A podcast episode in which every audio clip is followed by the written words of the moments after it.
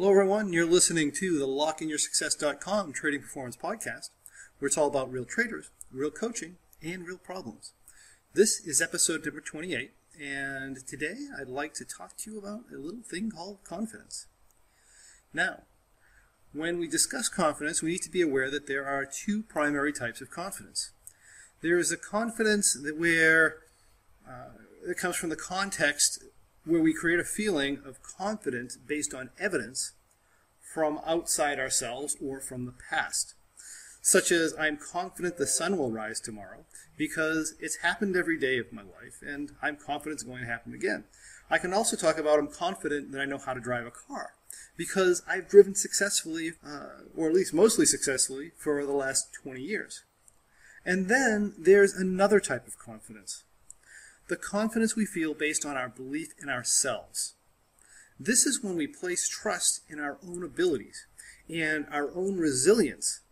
It's when we understand that things may go wrong or we may make a wrong decision and we may have to experience poor outcomes. However, we also know that when those poor outcomes happen, we know we can handle them. We know that we can um, experience the emotions of disappointment and failure and still be okay. We know we can experience any setback, and we can trust ourselves to be nice to ourselves and to learn from our experience and to take those learnings and try again. In other words, we understand that it is natural to have failures, especially when we're trying to improve ourselves, especially when we're trying to try something new. Therefore, we will experience failures. Yet, we're not afraid to fail. Because when we do fail, when we make a mistake, we're patient with ourselves. We understand that it's a continuing learning process.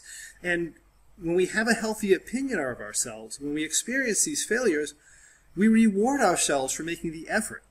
We give ourselves a pat on the back, despite the fact that things didn't work out. We think, that's okay, because we've learned from the experience and we're going to make our adaptations and give it another try. And we're going to keep doing that until we get the results that we truly want. We have faith that we'll get through this, that we will learn and continue to improve as long as we keep doing the right things and we keep following good processes. And we believe that we will get our result, even if we have to go through failure after failure after failure in order to get it. In other words, we're willing to keep working and improving our process, even though we may not be yielding immediate results. And we're willing to do this because we have faith that if we keep doing the right things, the results that we're looking for are going to show up over time. This type of confidence is what we call self confidence, or confidence in oneself and one's ability to be able to handle failures and setbacks and still continue to feel good about ourselves and move forward towards our goals regardless of short term results having faith that we will produce a result even when there's no external evidence or past evidence showing that it's even possible.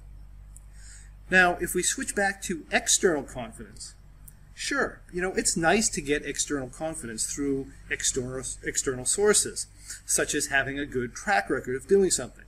However, without self confidence, the external validation method of creating a feeling of confidence doesn't do you any good if you're trying to learn something new or you're trying to better yourself. Because when you're trying to learn something new, you have no past evidence that you can successfully do it because you've never done it before.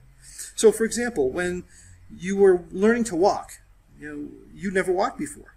There was no past evidence to draw from to feel the, con- the confidence needed to push through the repeated failures of trying to stand up and trying to walk and failing over and over and over again. Now, if we were to look into the mind of a toddler, he may gain some external confidence through seeing other people walk. But there's absolutely no past evidence that he himself will be able to walk.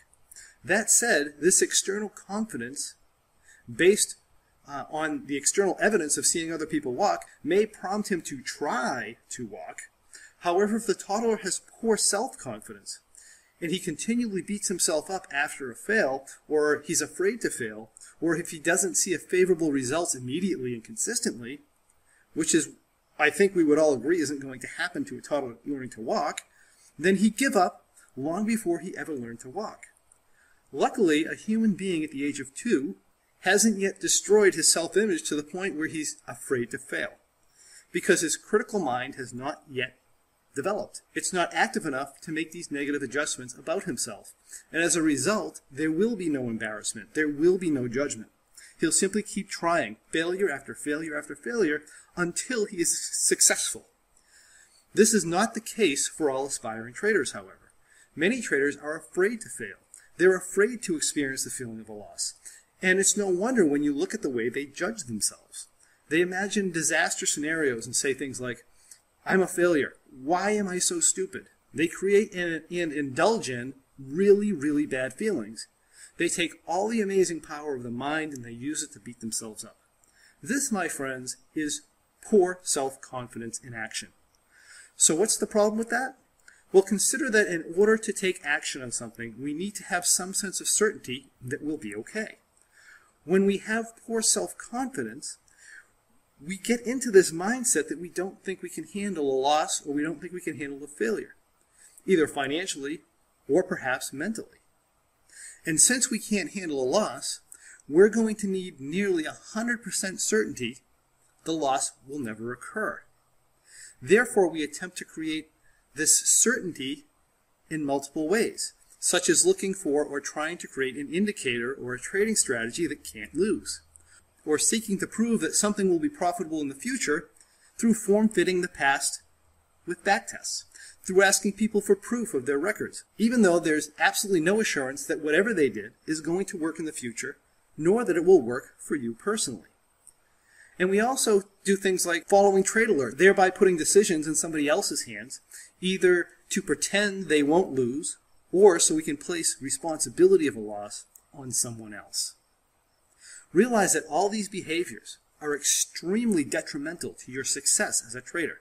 They're going to hold you back and prevent you from becoming the consistently successful trader that you are hoping to be.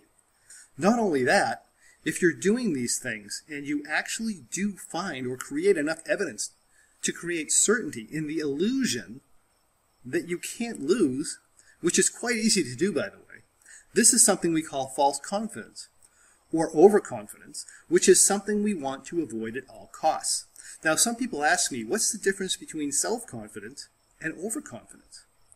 The difference is, with overconfidence, you're either ignorant or ignoring risks that are surely present in the marketplace or are surely present in the situation, with the belief that you somehow are immune to experiencing that risk. You believe you can't lose.